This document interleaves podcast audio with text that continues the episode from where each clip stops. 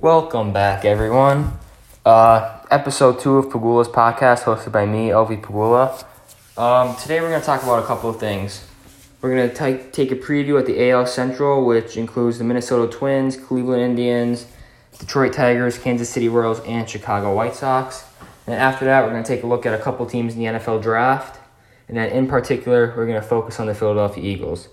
There was a couple of things that happened this morning and last night Yesterday, there was breaking news that Rob Gronkowski unretired and got traded to the Tampa Bay Buccaneers to pair up with Tom Brady. The full trade detail was the Patriots received a fourth round pick because he was still under contract when he retired, and Tampa got Gronk in a seventh round pick. So that's big because now Tampa Bay has a ton of weapons on the field with Rob Gronkowski, Chris Godwin, Mike Evans, even Cameron Brate and Rob Gronkowski is going to be double teamed a lot. So it's going to open up a lot of alleys for those guys. Um, there's a rumor that came out this morning that Percy Harvin, former first round pick, who's actually weighing right now 185, wants to come back to the NFL. He last played in the NFL in 2016, so that's something to keep an eye on. Um, and now there's a couple more rumors that I'll get to later on, but now we're going to focus on the AL Central. So for first place in the AL Central, I have the Minnesota Twins. Um, why have them there? They're the reigning division champs. They had a 100 and, 101 win season last year. Um, they kind of disappointed in the postseason getting swept by New York, but they still have a good team. Um, their pitching rotation's probably one of the best in the majors with Jose Berrios, Jake Odorizzi, Rich Hill, Homer Bailey, and Kenta Maeda, who they picked up from the Dodgers. Um, it's such a complete, well-rounded rotation that they, they might be one of the best rotations in the game. Uh, Miguel Sano at first base, who switched over from third base, he had 34 home runs last year. Very powerful hitter. Um, they signed Josh Donaldson in free agency, who had 37 home runs and 94 RBIs last year, who will play third base. Um, Nelson Cruz, their DH hitter, 41 home runs and 108 RBIs. That's unbelievable. 41 home runs in one year. That's crazy. Um, they're a home run hitting team, obviously, with the stats I just read to you. But uh, adding Donaldson's big time for them because um, if they want to compete with the Yankees and or the Astros, they have to be able to hold their ground. They have to be able to hit and pitch, which I think they can do.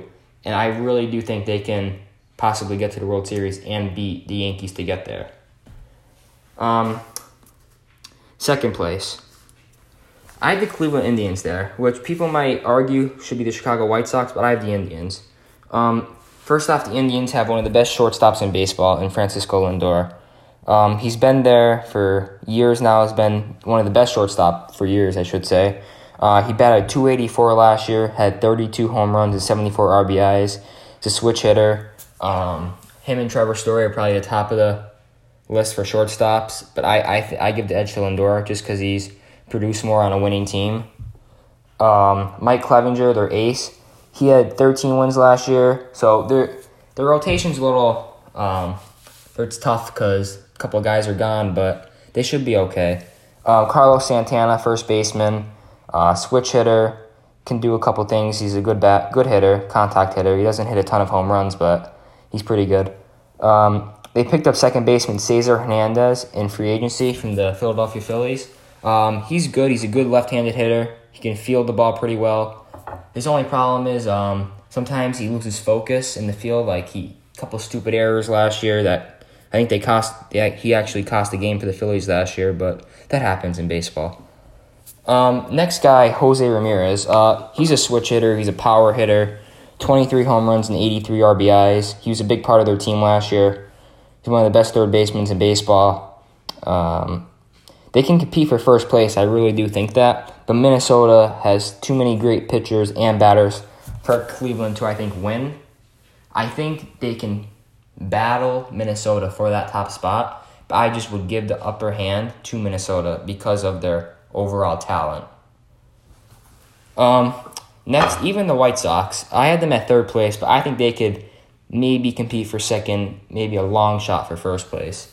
Um, they have Lucas Giolito, who's their ace, who's on a really good contract for them. He's not getting much money.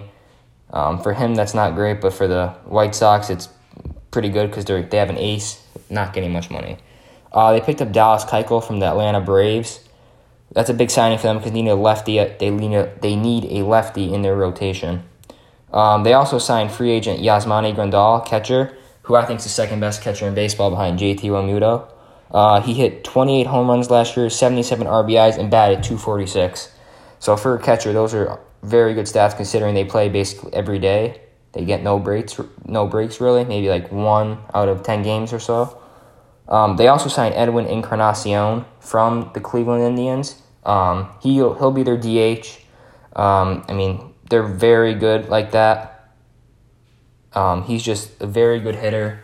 Even like when he played in the field, he's good. But they have Jose Abreu, who hit 123 RBIs and batted 284.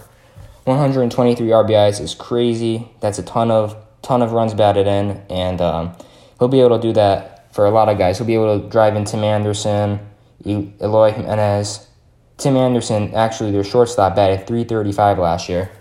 So I really do think Chicago can possibly get up to that first place spot during the season. But overall, I think Minnesota will capture the crown at the end of the, end of the year.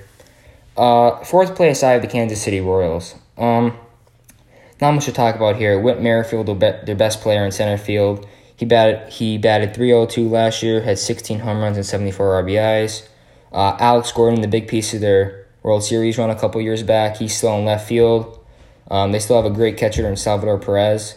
Um, he missed all of last year due to Tommy John surgery, so he should be back this year. But um, free agent signing, they signed Maikel Franco from the Philadelphia Phillies. Uh, he's a streaky hitter.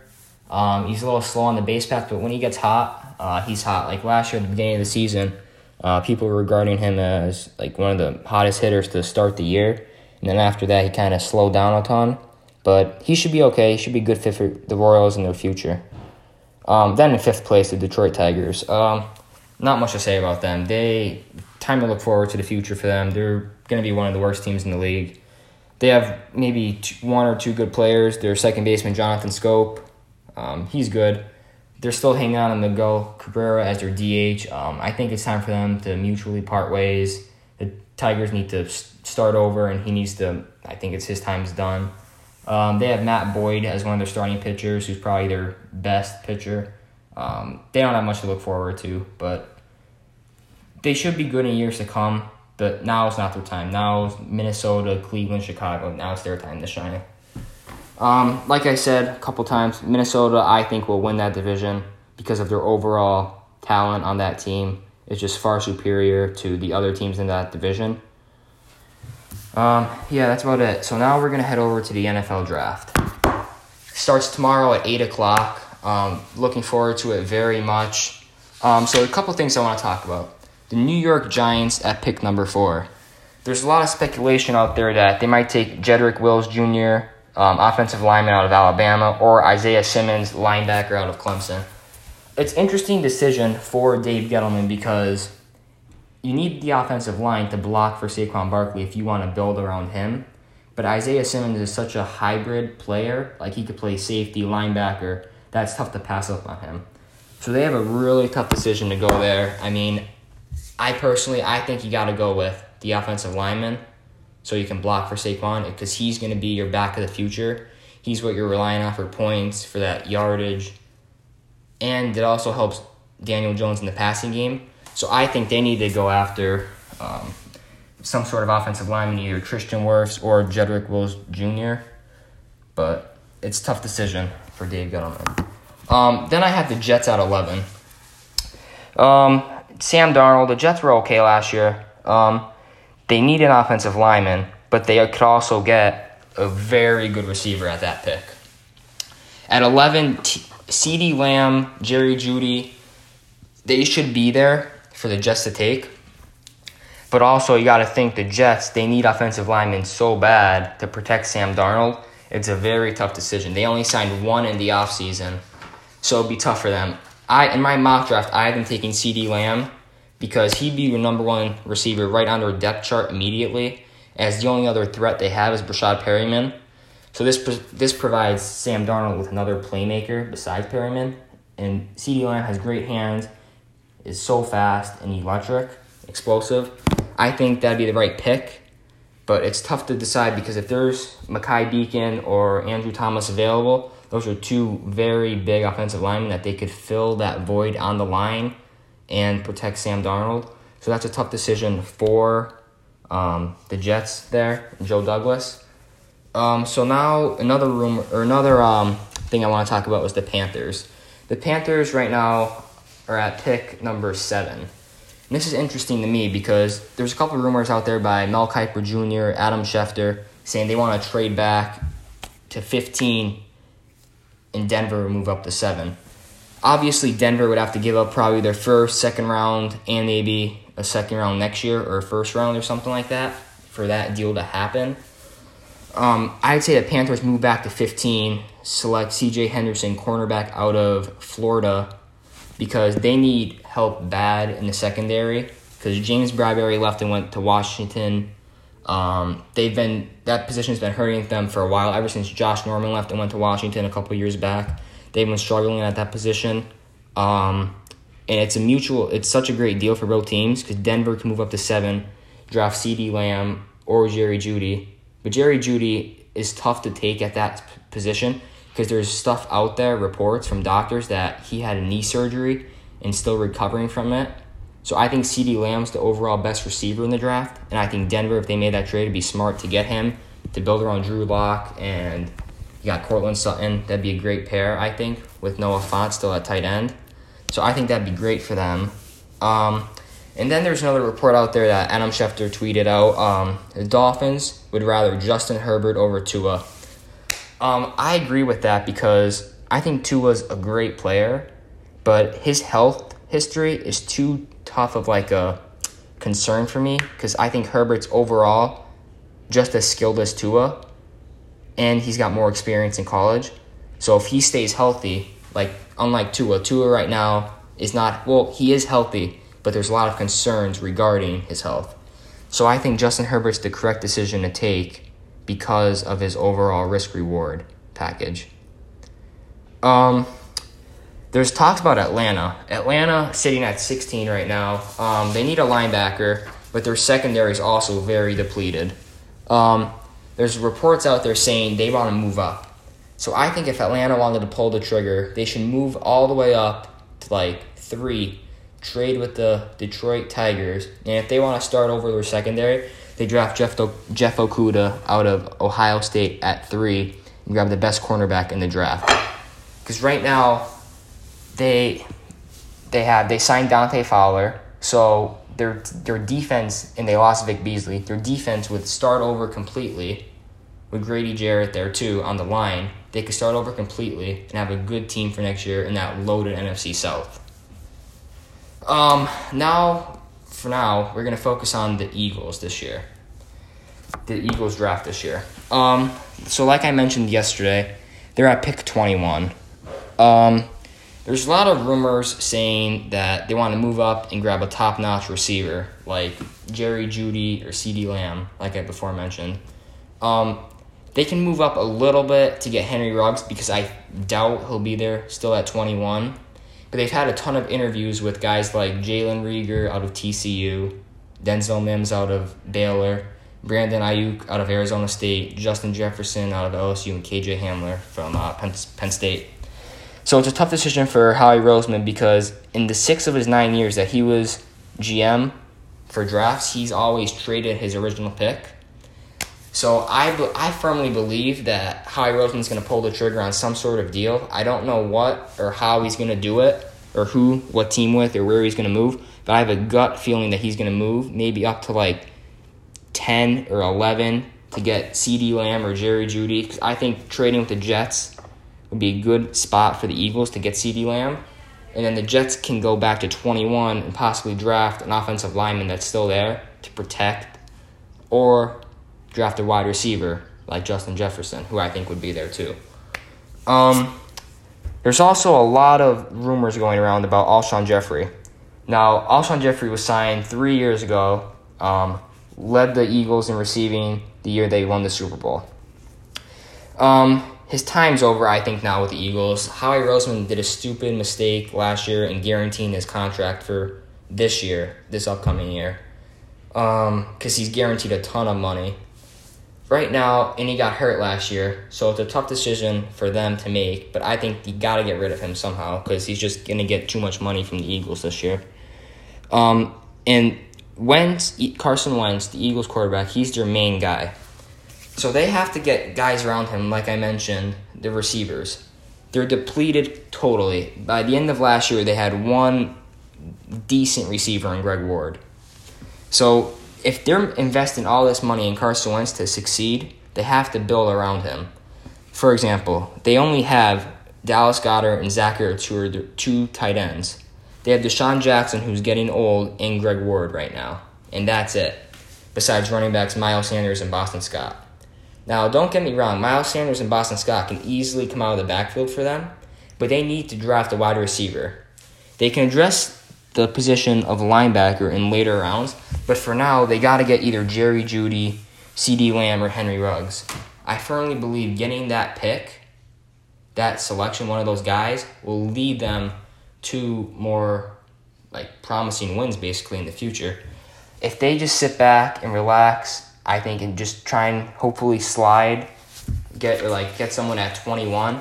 I don't think that's the right decision because Howie Roseman, ever since he became general manager, has never been conservative. He's always been um, willing to take a chance, go the extra mile, stuff like that. Um, for example, when Julio Jones was drafted, the Atlanta Falcons gave up two first round picks to move up and get him. They knew he was going to be a star, and they saw that. So the Eagles have to do digging, and there's only one day before the draft, so hopefully they already did it.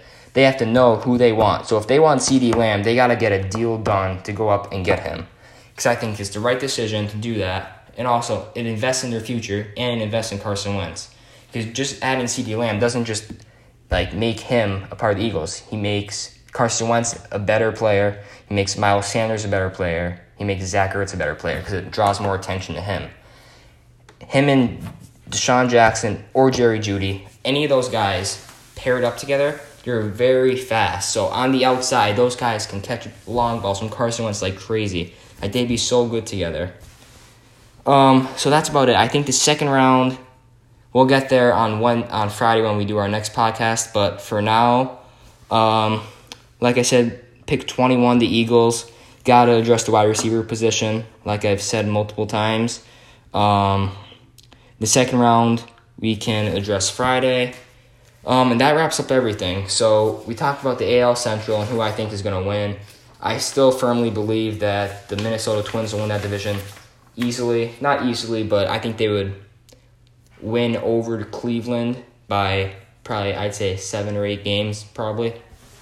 Um, they're a home home run hitting team. They can definitely top 100. I think they can reach 100 wins this year again. Um, They've added Josh Donaldson, who's been great. Um, Cleveland Indians haven't done much in the offseason. Picked up Cesar Hernandez, like I mentioned. Um, can do a couple things, hit, field. I mean, that's about it. Uh, Chicago White Sox, Yasmani Grandal, second best catcher in baseball, and Dallas Keuchel. Two good guys to add for that team to get where they want to go. Um, Kansas City and Detroit, they're two teams. They'll be in the cellar of the division. Um, they'll be in the bottom for a while. I think another two or three years because they just don't have much talent right now or in the future. I think. Then the NFL draft: the Giants, the Jets, the Panthers, the Dolphins, the Falcons. They all have a ton of moves to make. Um, the Giants have tough, a tough decision, either offensive lineman or Isaiah Simmons. I think. Um, the Jets, they can get Mekhi Becton, Andrew Thomas, maybe Tristan Wirfs if he falls to 11, or they can go C.D. Lamb or Jerry Jeudy at 11.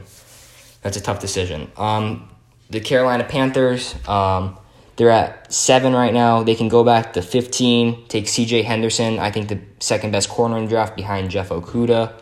Denver can get up to seven, draft their wide receiver, and pair him with Courtland Sutton and Noah Fant and be good for Drew Lock to go for the future.